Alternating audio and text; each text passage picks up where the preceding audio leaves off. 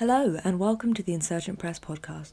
My name is Liz, and I'll be interviewing writers associated with the press about their work and how it came to be.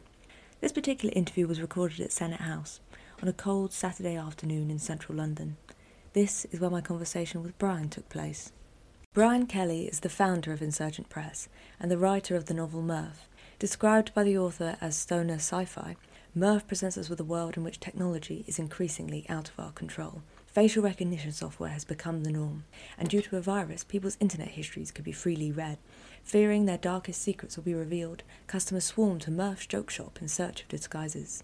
With this, Murph's isolated existence is burst open, and his privacy is lost when his assistant Alex becomes a famous musician.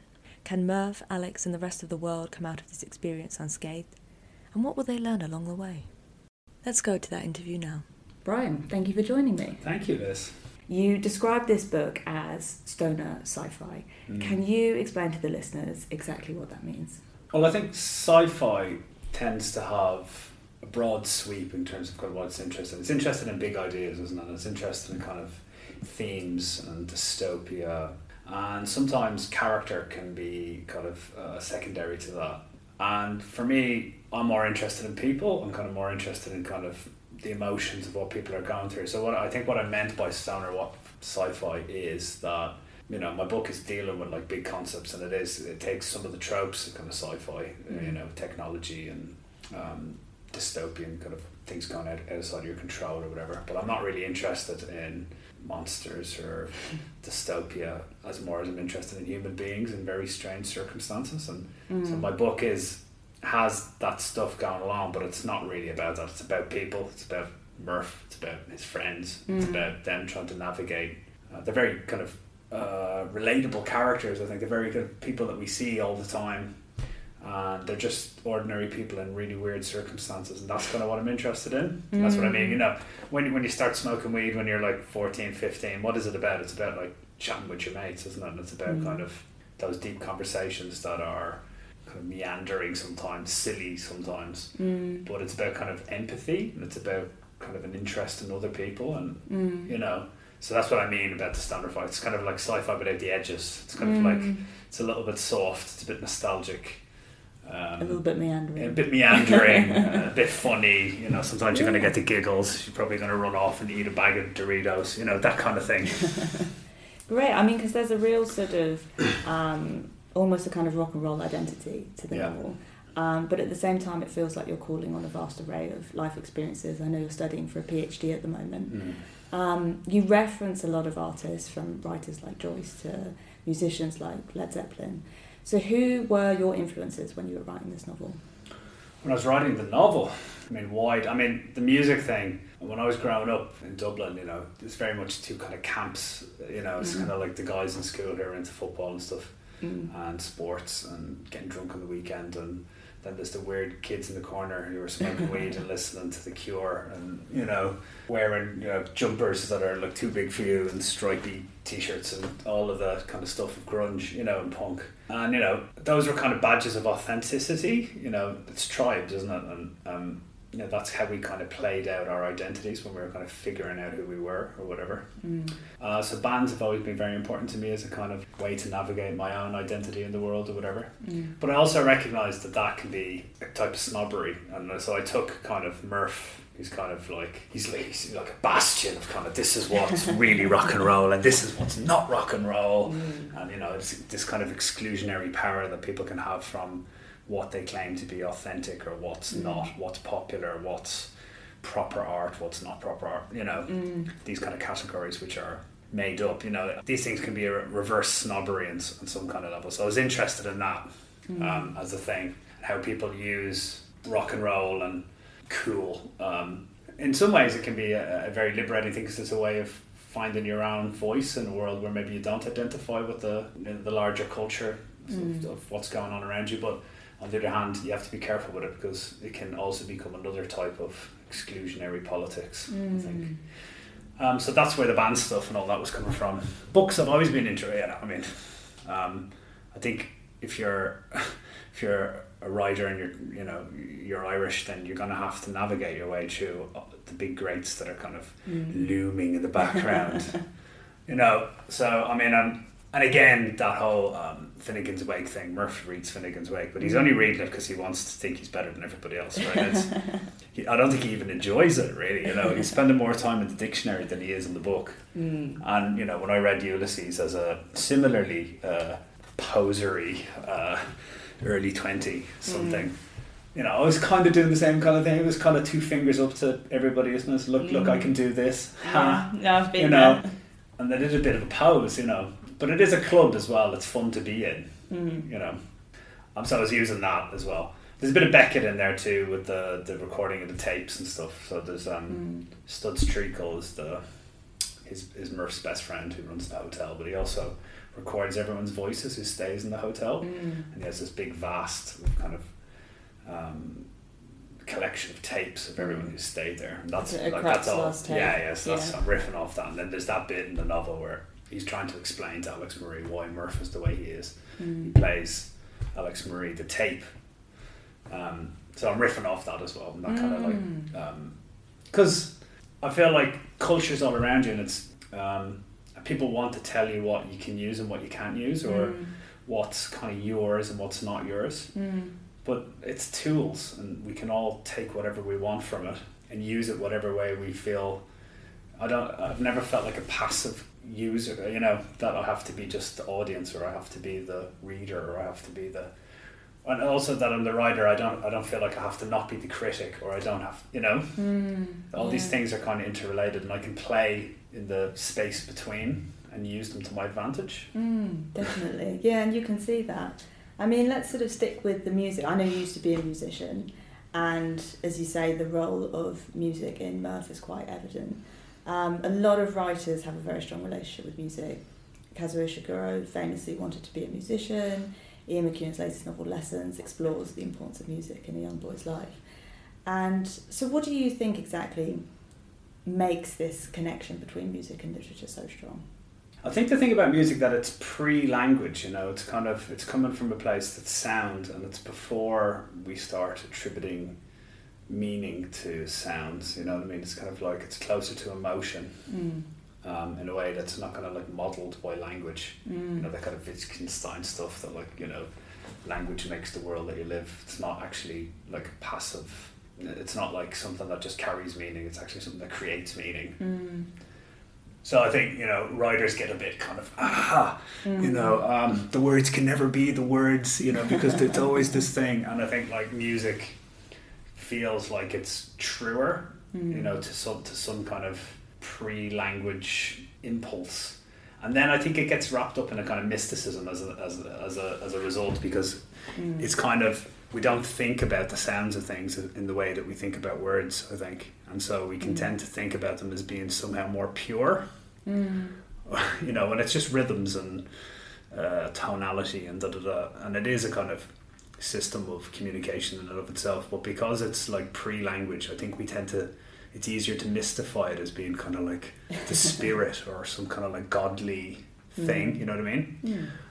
We tend to think about music being the universal language Mm. and like I think that's the holy grail. It's what writers want is this kind of like universal. I want to be able to like impart what I feel to you, Mm. and so I think writers can be drawn to music for that reason because we we kind of tell ourselves this story that that rhythms and tonality Mm. and da da da is kind of like a purer the communication. Yeah, like Yeah. that can like transcend transcend like any kind of uh, cultural borders or you know all the other things that keep us apart race sexuality gender whatever Mm. So let's go back to some of the themes that are present in Murph. Um, you know, it's ultimately a story of facial recognition software going beyond our control and of internet histories being leaked. Um, there's a real anxiety around computers, social media, and privacy more generally in the novel, particularly in light of recent developments um, around, you know, the changing nature of social media, platforms like Twitter, ones which, you know, to some degree remind us of our own powerlessness on the internet.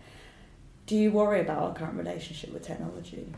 um, yeah I mean I wouldn't be kind of I'm not gonna I'm not a luddite I'm not gonna like go out and start smashing the the iPad you know let's all smash our iPads in the in the street kind of thing I mean, I think you know, technology is our tools, and we can use them whatever way we see fit.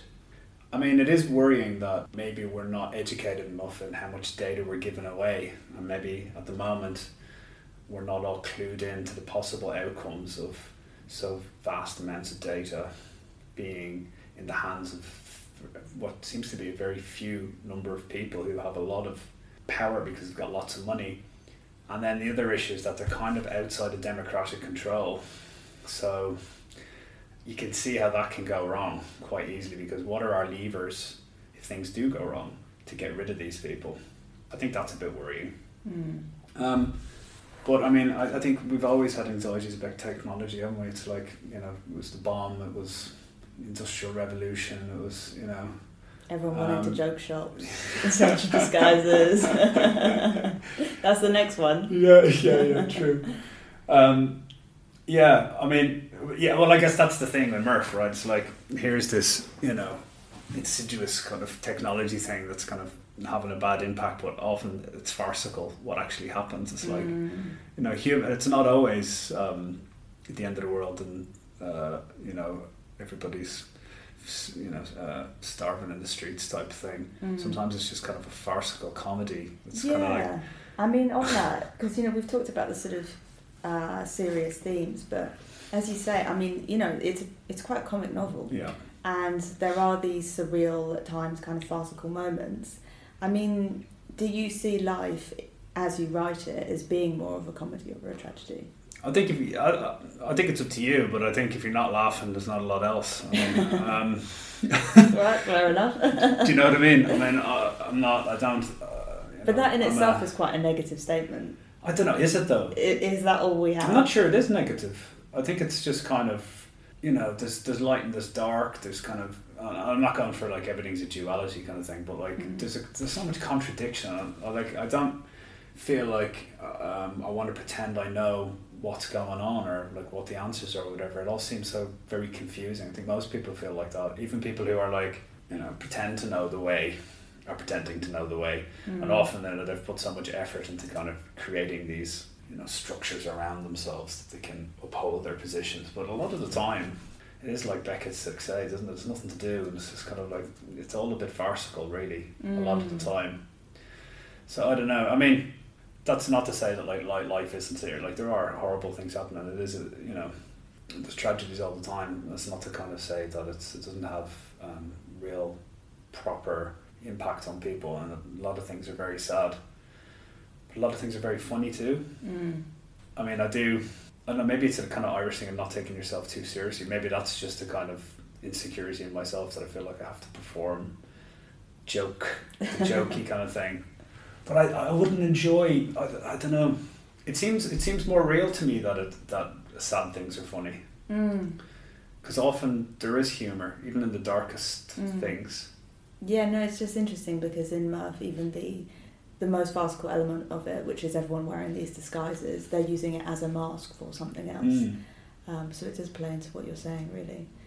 Um, I guess so. Finally, what do you hope that your readers will take away from Murph? Um, well, I, hope they go on a bit of a journey with Murph. I mean, he's a he's a he's a curmudgeon and he's a you know he's a pain in the ass, isn't he? I've you know just how rude he is, especially at the start. It's kind of entertaining and then you know you sort of hopefully slowly you, you kind of get into his um, why he's like that. And It's kind of a his his protection in, in attempting to protect himself from the world. Mm. Um, and then you know. Um, I would like people to think about. I, I, don't, I don't like the swarming and the, uh, the kind of public shaming stuff that goes on, mm. or the kind of a lot of shouting and a lot of kind of I don't know, very unkind behavior.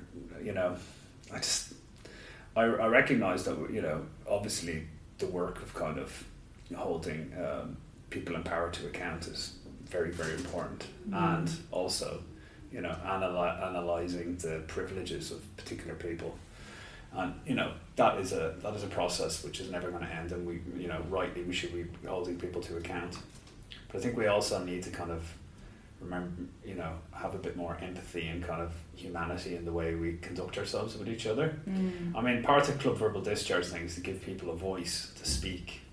You know, let's bounce off each other. and I think Murph's a bit about that around as well. That kind of Mm. Murph's an asshole.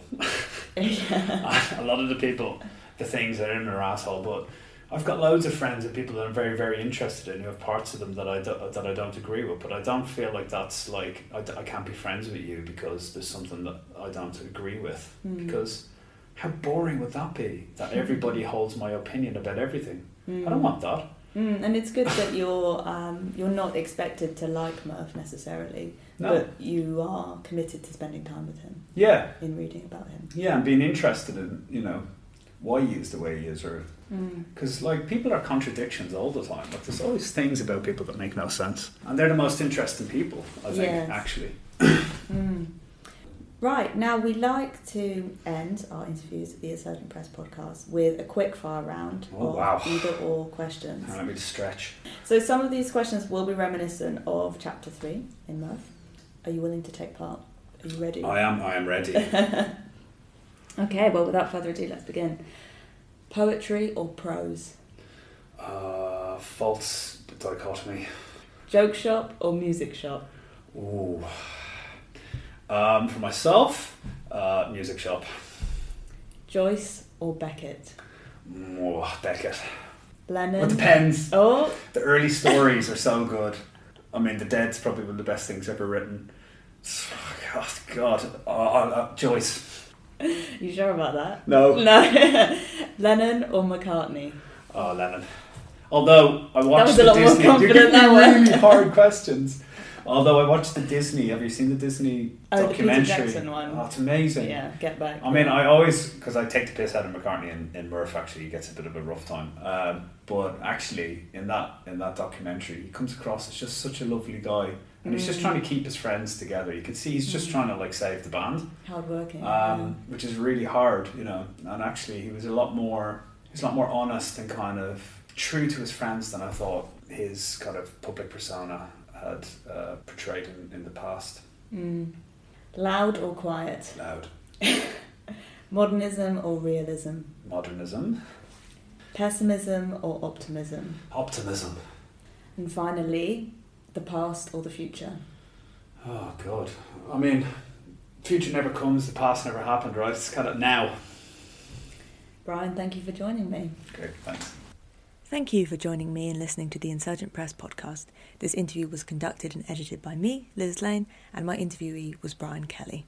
Brian's novel Murph is available to buy on Amazon and the Insurgent Press website. Join me next time when I speak to another writer about their work and the ideas behind it. Until then.